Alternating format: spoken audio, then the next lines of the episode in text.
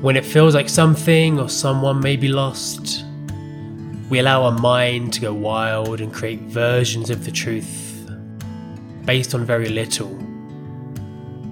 Though really, what seems lost is much like a seed that's been planted under the earth. It needs patience, nurturing, and respect for its process. It's amazing how we can trick ourselves into believing that we are in control when in fact we lost it a long, long time ago. Sometimes it seems easier to relinquish any hope and focus on blaming external circumstances. But when our minds are racing like this, let's not forget that ultimately we are still at the wheel. We can put our foot down on the brakes to slow everything down and to open up space to breathe. Just because we lost control doesn't mean that we have to give up, doesn't mean we are not capable. It means that we took our eye off the ball for long enough for it to get away from us, but we needn't worry. If everything was easy, if everything was simple, how would we learn what it takes to achieve something? How will we learn what is truly possible and what is truly important to us? Take these moments as a gift a gift of remembering who we are, what we value, and what we must do to succeed. It sounds cliche, but what advice would we give to a friend or a family member if they were in our shoes? I'm pretty sure we wouldn't criticise them and tell them to quit, but build them up again and cheer them on.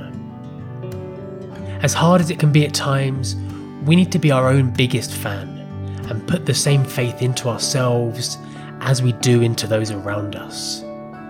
Take a moment right now and tell yourself three things you're good at, or things you're proud of for having achieved.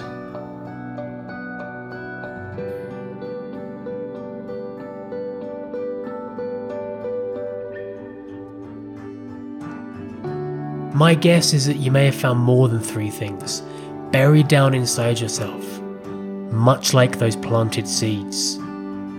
Now that you've remembered that they're there, why not give them some water, some sunlight, some love? Why not share these things more frequently with others? Why not share our pride with others? We get back what we put into the world, so let's start putting more positivity and brightness out there. Ask yourself, what are you working on right now? What do you want to achieve? Find the tools and the skills that you already have inside of yourself and remind yourself of them. Now see what tools and skills you may need to add or may need to acquire to get to where you want to be. And lastly, now, don't waste another moment on negativity, what ifs, and self doubt. Move forwards, proud capable and prepared. And be the person that you know you can be.